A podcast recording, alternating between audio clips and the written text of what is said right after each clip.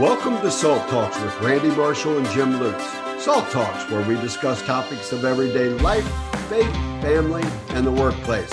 Hi, everybody. I'm Jim Lutz, along with author and speaker, Dr. Randy Marshall.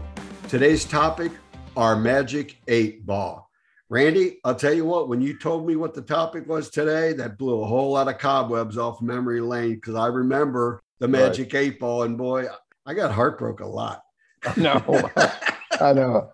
Uh, it hurt my feelings a lot because it kept coming up. Uh, uh, ask me later, or no, or think through this again, and all that.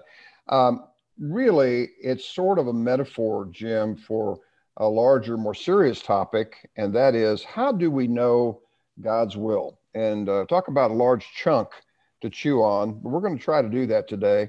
Um, and you know, it, I think there's a lot of confusion out there uh, today on finding God's will, knowing God's will. Everybody wants it, uh, but nobody really knows how to get it. And so that's what we're going to talk about today. Uh, to be honest with you, um, takes me all the way back to Theology 101. And uh, there, there are basically three parts, a triangle, if you will, of knowing God's will. There's his sovereign will, is what it's called uh, his divine decree, some would say. And that basically is about uh, no one can thwart God's purpose. Uh, if God says it, it's done. Uh, relax. You're not going to stop it. Uh, you're not going to change it. It's sovereign, it's in place, and it will happen. There's a second part of that triangle, though, that deals with God's will, and that's his desired will. Uh, in the scripture, we are given certain commandments that are very clear. And if you can obey those, it will go well with you. If you don't obey, it may not go well with you. It never ultimately goes well with you, but that's his desired will. So we have a choice to obey that or disobey that. Then there's a third, and that's what we're really going to talk about today. And that's one that's creating a lot of confusion out there, particularly among the young people. And that's what I call the directional will. Uh, that will be our starting point today. And what that means is what path do I personally take in life? Who do I marry? Where do I live? What job do I take? When do I do it? All those kinds of things. And so that's what we're going to talk about his directional will.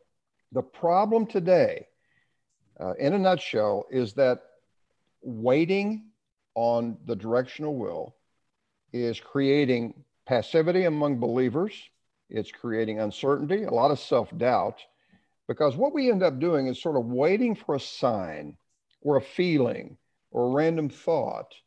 And we're leaning on things, Jim, that simply are not biblical. And we're, it's the magic eight ball. We're waiting for the instructions uh, for some Ouija board out there, and we are stuck, is really what it amounts to. And that, that's a shame. So we need to talk about that today.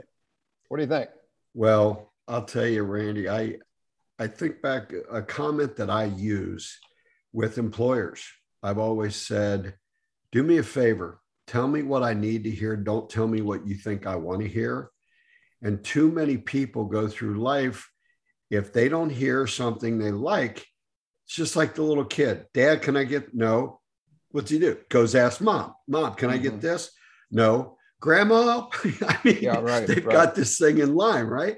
And right. so it, it, it has become very, very easy in our society that, well, we're seeing the whole cancel culture. If you don't like something, civil discourse is is no longer part of the equation. It is, I don't like it, I want it gone.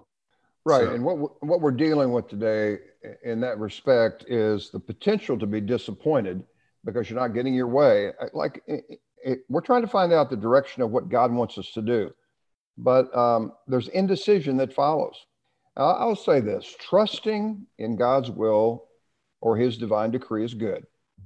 Uh, following his will of desire, his commandments, is obedient. But waiting for God's will and his direction has turned out to be a mess. And here's why it allows too many Christians to be passive, uh, sort of tinkerers, and strangely feel that. Uh, they're honestly more spiritual than they actually are by simply waiting. And they'll do that, you know, they'll they'll throw out pithy phrases like, well, I'm just waiting on God's will. Well, years go by and they're still living in mom's basement, waiting for God's will. Um, we know that God has a plan for our lives. That's wonderful. The problem is, we think He's going to tell us the wonderful plan before it unfolds. We think we can know. In fact, we, th- we believe we need to know what God wants us to do every step of the way.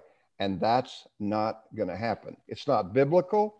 And we think, you know, a divine uh, curtain is going to open up and whoa, voila, there it is. And it's just not biblical.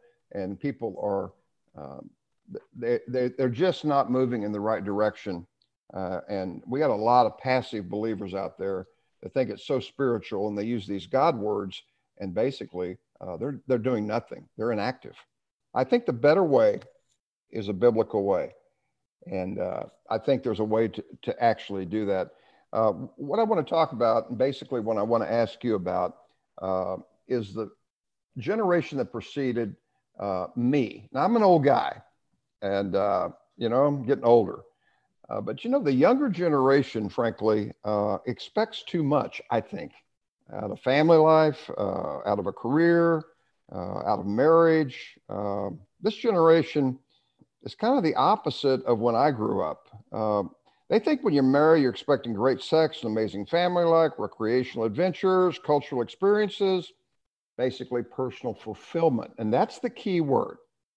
I don't know if you've ever asked your grandparents this uh, I actually did. I didn't say fulfillment at the time, but if you ask your your grandparents, uh, did you expect to have your needs met and to find fulfillment in life? They will probably look at you in a strange way, like you're talking a different language, and uh, because they'll say fulfillment. What, what, what, that was that wasn't our goal. Food was, faithfulness was, um, they'll probably say, I never thought about that fulfillment. I had a job, I ate, I lived, I raised my family, I went to church, I was thankful.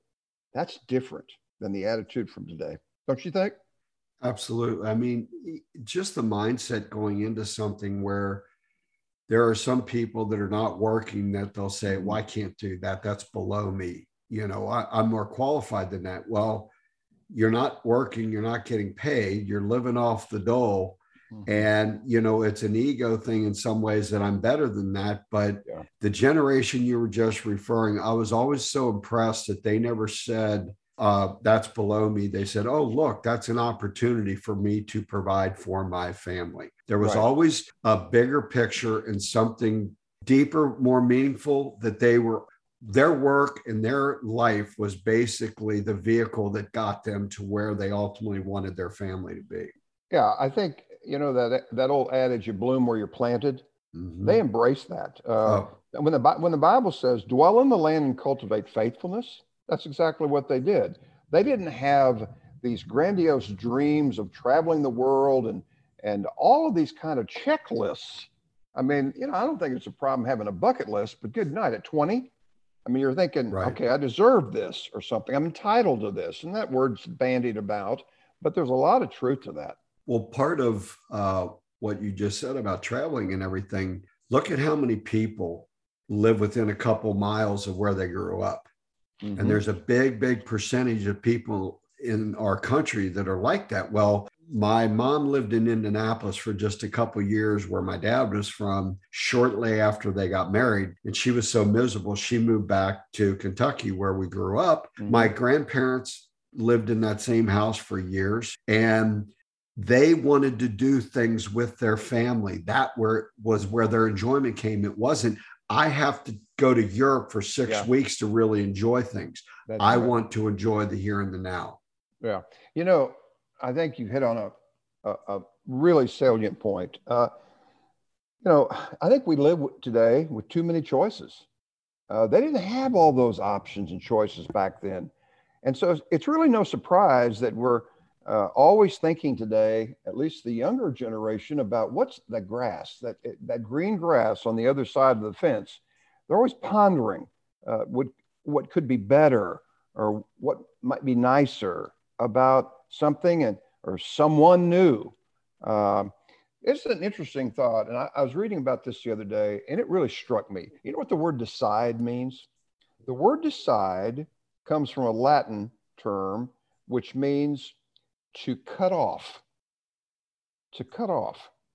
And that explains why I think many decisions today are so hard for the younger generation and some of the older generation because we can't stand the thought of cutting off anything, any of our options. Because, hey, if you choose A, you feel the sting and not having B and C and D. And as a result, what happens is that every choice feels worse than no choice at all. And when we do make an important choice, we end up with buyer's remorse, wondering if we're actually settling for second best. I mean, it's a crazy cycle we get in. Yeah. Well, they got that uh, FOMO, fear of missing Yeah. out. Yeah. You know, and I, I used to tell athletes all the time, you know, they're like, well, I don't know. I'm not. I said, well, you realize by not making a decision, you just made a decision. Right. What? That's yeah, absolutely right. Uh, in college, I mean, if, you, if professors today will ask college students, "What do you want to do when you graduate?" It- you know, it used to be, well, you know, excitement. Now it's agonizing. It's like I don't know. I got to make a choice. I don't know. There's so many options out there, and so what we do, what a lot of people are doing today, is they're living with uncertainty, uh, no predictability, little decisiveness, and a lot of self-doubt and that that's a problem. And it all goes back i think to what is the will of god for my life directionally? And so we're going to get into the solution for just a minute but right now i think we're still painting the problem of you know, the first world problem if you will that all of us struggle with. Um, like unto that you know we many of us have had it so good growing up. You know we we're on third base. We think we hit a triple, that kind of idea. Uh, but we've grown it up so it- it's it looks so good out there. We think, you know, heaven on earth is owed to us. Um, and I think we've lost a little bit of the pilgrim attitude. Uh, it's all a matter of perspective. I know that. But if you think that God has promised this world would be a five star hotel, uh, I think you're going to be miserable uh, as you live the normal struggles of life, don't you? Uh, if you, Yeah. if yeah, I mean, uh, you know, if if you if you remember God's promises uh, that we're going to be aliens, we're going to be pilgrims on this earth, and you're going to feel more like a desert experience than a uh, than you know a mansion or even a prison sometimes. Uh, you might find yourself surprisingly happy. When I travel to Africa or travel to these third world countries, uh, it's amazing how happy these kids are with very, very little. And now you got toys galore, and kids are wanting more and more. And uh, that's it, it's basically a struggle with how we were raised, and again our expectations.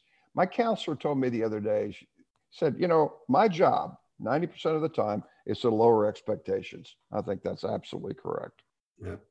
I'll tell you what I used to tell my sons when they were little. I said, You guys got it so easy. I said, When I was a kid for Christmas, I got a rock or a stick. And if I was good, I got both.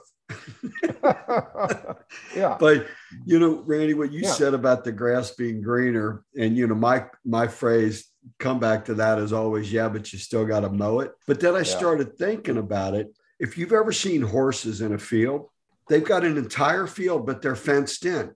And what are they going to do? They stick their head over the fence to eat that Sure. grass on the other side. They've got an entire field. Got to get I some of that stuff over there. But I what know. you, you said about pilgrims and the desert and everything, you think about it. When they used to ride those stagecoaches across the country, eight miles a day. That was Yeah. it. yeah, And you're thinking, oh my, those are some tough hombres right there. And Yeah. out in Phoenix, as you're coming in from the east side to Phoenix, there is a big, massive sign. It's like the Hollywood sign. Those are probably 50 foot letters that says Phoenix with an arrow. So, it- and it's been a, you know, it's over 100 years old. I'm sure they painted it, possibly repaired it, but it basically gave those people and those, you know, those carts. It's like Phoenix is that way. We're not completely lost. Yeah, So right. Gave them that little ray of hope. Oh my Yeah. gosh, we're Well- getting somewhere. yeah. I mean, yeah, exactly. Well, you, what you're really talking about is faith to keep on moving. And so, oh, I, I know what you're talking about. Yeah.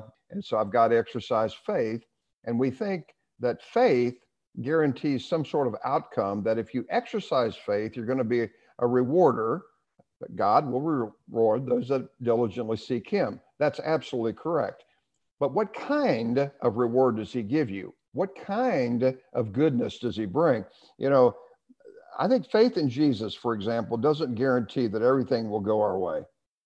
Never did. Look at Hebrews 11, chapter that's sometimes called the, the Hall of Fame chapter of faith. Uh, I mean, if you consider really just the first three heroes mentioned in that chapter, um, I love what Bruce Waltke says, who's a friend of mine um, and went on an Israel trip with me. He, pointed out those three. He said, Abel had faith and he died. Enoch had faith, he did not die. Noah had faith, and everyone died. so, so I mean, you can't guarantee just because you're walking by faith that your life is going to be candy canes and lollipops. Let's face it, life isn't always fun, and we shouldn't expect it to be. Uh, the problem is we want it all, and all we need, we think, is for God to show us the way. If only He could show us the way. Well, you know what? I think He has. And I think we're going to talk about that in just a minute. Well, Randy, one thing that I absolutely will attest is that God gives us an abundant life, but he shows his wicked sense of humor because he never specifies what that abundance is. That's right. You know, I mean, we a couple shows ago we talked about Job. Job got enough misery for an entire tribe and that was one guy. And so some people think that this person catches all the breaks and everything else. I think a lot of it just comes down to what your mindset is when you receive any stimulus, input, comments. You you can interpret them whatever your attitude is at the yeah. time. I agree.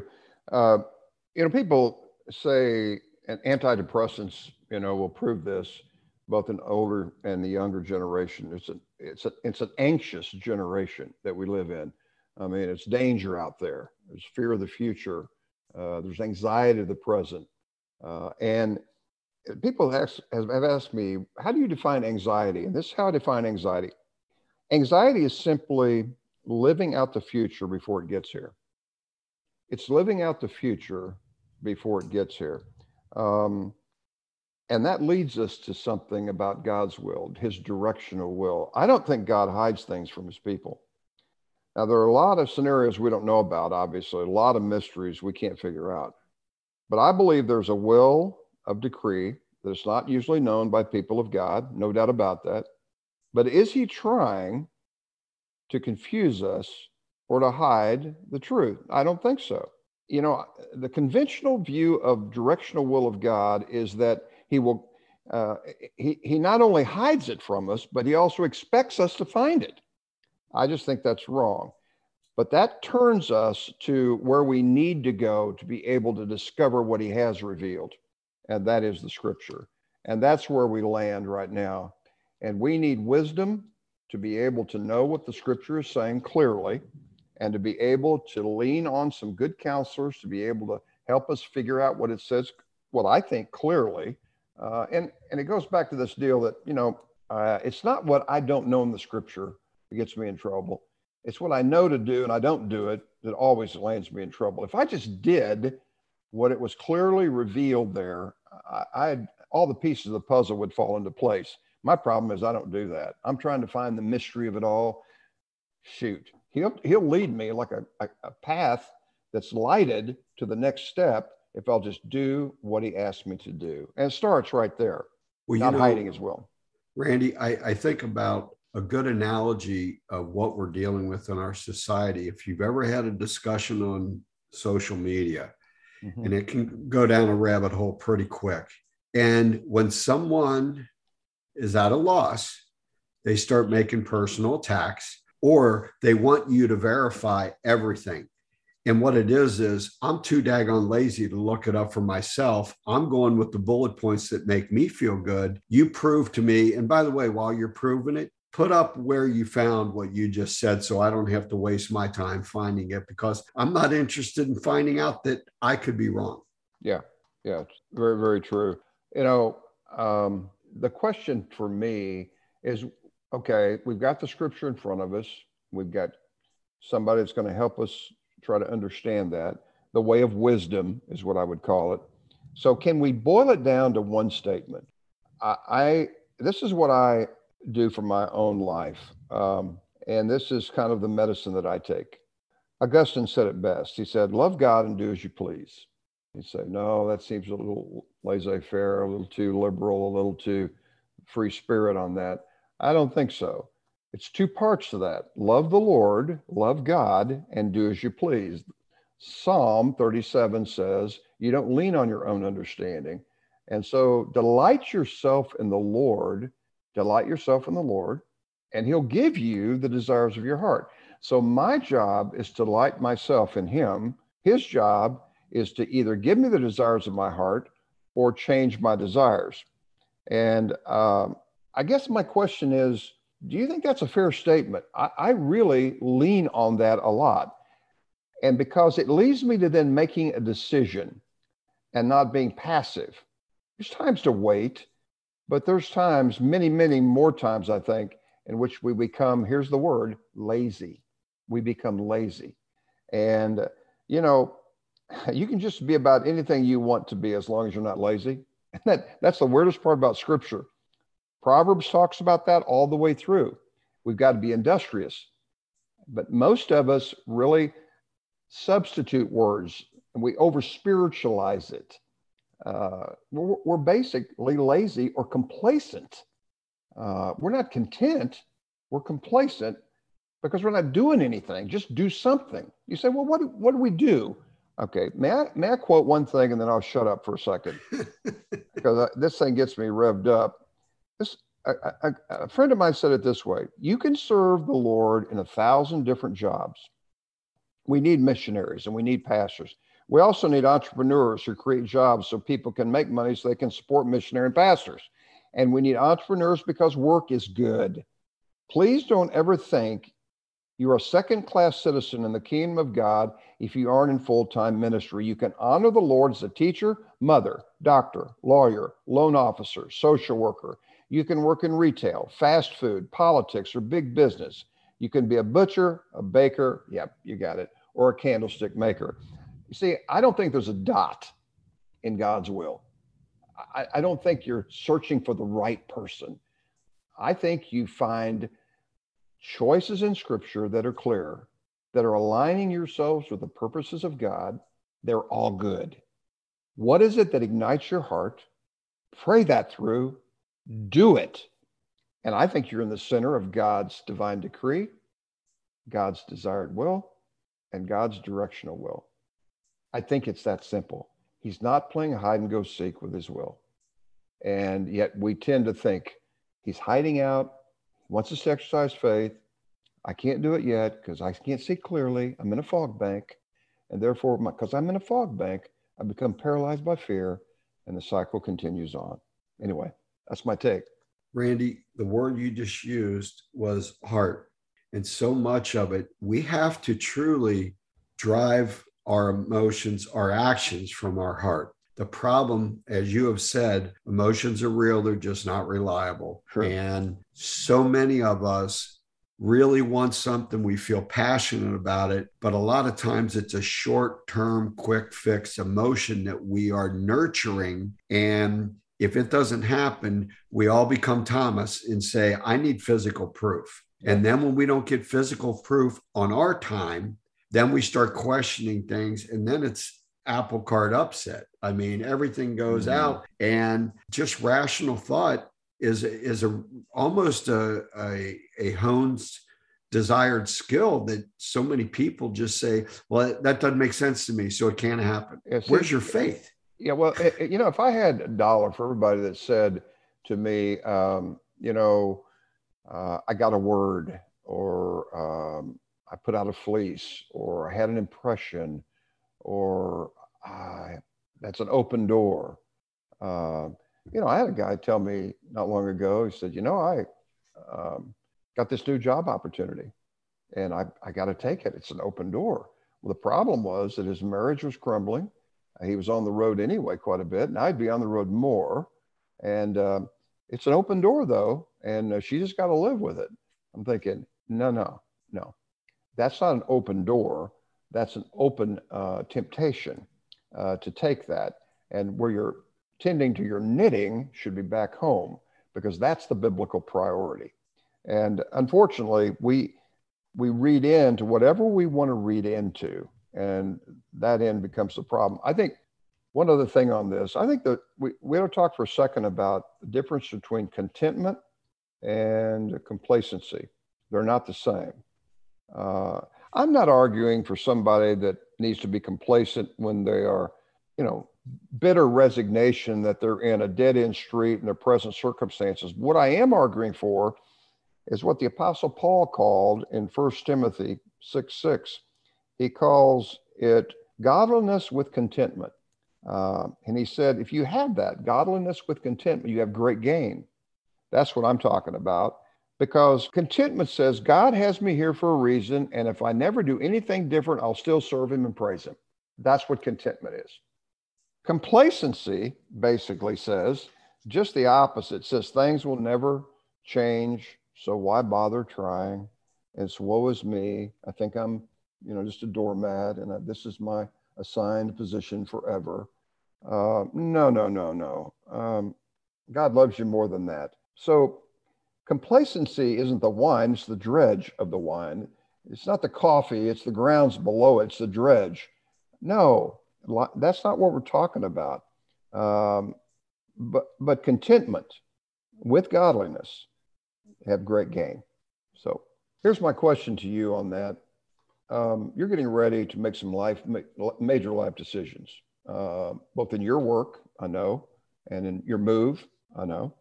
And uh, uh, you have a, a, wife to please, and a you know divided house will not stand. Try, trying to figure all that out. So, how do you take all of the stuff we, I mean, all these various topics, how do you personally internalize that and say, okay, um, how am I going to make a decision to cut out stuff so I can then focus on, as we talked about before this podcast, doing the one thing and not moving around from different ideas or what did you call it? Squirrel thought. Yes. Uh, yeah. uh, you just, you know, oh, that looks good. Oh, jumping around and there's a squirrel. How, how do you settle in on making that decision? Because it's a tough one. I know that you're faced with it right now. Yeah. It, it I wish I had one answer that I could use as my go to. Yeah. But you know, if you ask me that question tomorrow, I may give you a different answer than what I'm about to give you today. Sure. And so, in some ways, it's unnerving. Um, let me share this story. I was coaching. This was during my time as the head women's coach at the University of Illinois, and we were on deck at a swim meet. And I'm talking to one of my swimmers, and she just stopped. She says, "Jim, you're one of the most intense people I know." I said, Me? She goes, Yeah, let me explain it. You've got somebody in the water right now that you're watching them swim. You're taking splits. You're talking to me. You just talked to her about her race strategy, and you're just doing a diagnosis for the person on the other side of you about their race they just swam. She goes, Just because you smile a lot doesn't mean you're not intense. And I, I always appreciated that because it, it was a different perspective. But Randy, I think hmm. to a point, I have slowed down reacting. Mm-hmm. Um, I know that what my real goals and desires mm-hmm. and what I want in life is much more family geared rather mm-hmm. than this could help my career. Um, in most situations, people know very quickly I'm not using something as a stepping stone. Yeah. And it um, i still have buyer's remorse if you will i go well did i really make the right choice and this that and the other and you know why does it seem like i'm prone to this i will tell you and i say this um, with 100% sincerity you know these people say in a job interview what's your what's your one fault well uh, you know, and they give some lame patent answer, right? It's like, oh, aren't you just so clever? a fault that I have, and it's a fault because it's gotten me in trouble, is my initial instinct is I absolutely trust what somebody tells me. Mm-hmm. And I, to this day, and it's not that I'm gullible, it's just that they bring enough credibility and credence to it. It's like, yeah. well, I believe that. I believe right. that's true. And so I know that that has blown up in my face. Mm-hmm. And thus, as we are looking to very likely be moving to Arizona within the year, it's not a secret. Um, and it is Diane moved so many times for my career. Mm-hmm. I love my in laws, and it's time that we took care of them. Mm-hmm. Well, you're wrestling with his directional will for your life, but you're not passive. Uh, you're seeking it. Uh, he's not playing hide and go seek. I think God says, seek and you'll find. And that's what you're going to do. You're going to walk by faith to do that, even if it's a tough journey. Uh, you know, you mentioned about trusting people.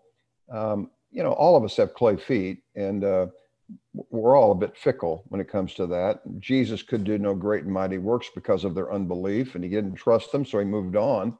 Um, in the end, and this is where I want to conclude, in the end, uh, I think we choose what we believe are God's priorities. We can't lose.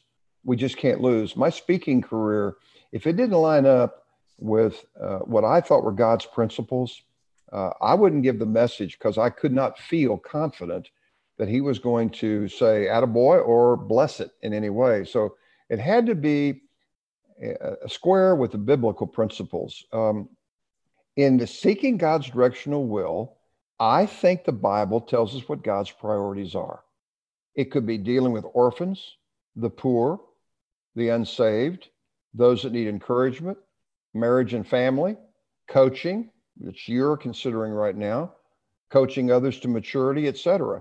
So I think you press on, you find out what are those choices that line up with God's will in terms of his heart, and then you just pick one, pray it through, may seek godly counsel, and do it. Here's what I think I think if you do it, he will direct you or redirect you. He'll close doors then or he'll open them. He uses a person who is on the path moving. God has already set his priorities. Here's the thing if you say, Well, I think God talks to me, yeah, can he talk to you? It happens. I think it's more rare than we think. I've never heard the audible voice, but I think he talks to us through his word. And I think when he does, he'll give us things that are good. And so choose one and get moving. One that you feel confident in because the scripture says they're in alignment with my heart. That will be his will for the time being. And in that, he may lead you to the next phase. Um, in the end, what we're aiming, aiming at in this podcast, brother, is a simple theme that many people think there's a perfect dot. I mentioned that and they wait until they're sure. You know what I think? We're never really sure. There are many dots in God's will that are good, uh, acceptable, and perfect. Not just one job, not just one person, not just one place to live. There's great freedom, and we must decide. Now, I'll say this when you have decided on a dot called marriage, uh, that is the person, ideally, in God's uh, divine decree. Um, but we got to decide. And that word means to cut out. We must cut out the options, focus, and go for it. And that's all I got to say about this topic. well, you, you know, in some ways, four, Randy, four million words. yeah. I, th- I think we could probably just uh, uh, take the advice of Ronald Reagan when he said trust but verify. Yeah, right. well, hey, including I'll, me, including me and you. that's right.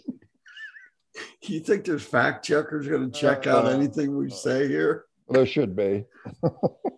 Go ahead. No, my, no, no, my wife, Kathy's listening upstairs. She's gonna she's gonna check the facts after I get off. I want to encourage everyone to share this podcast with their family and friends, and go to Randy's website, drrandymarshall.pro, d r r a n d y m a r s h a l l dot pro or if you or your company are interested in doing a podcast and have me as your host, or conducting a team building seminar or workshop, please visit my website at lifecoachjim.pro. You can also get your weekly boost each Monday by liking Randy's Salt Talk Facebook page. These are great short reads that continue to help bring perspective to your day. For Dr. Randy Marshall, this is Jim Lute saying stay safe and God bless. And we will see you soon on our next installment of Salt Talks.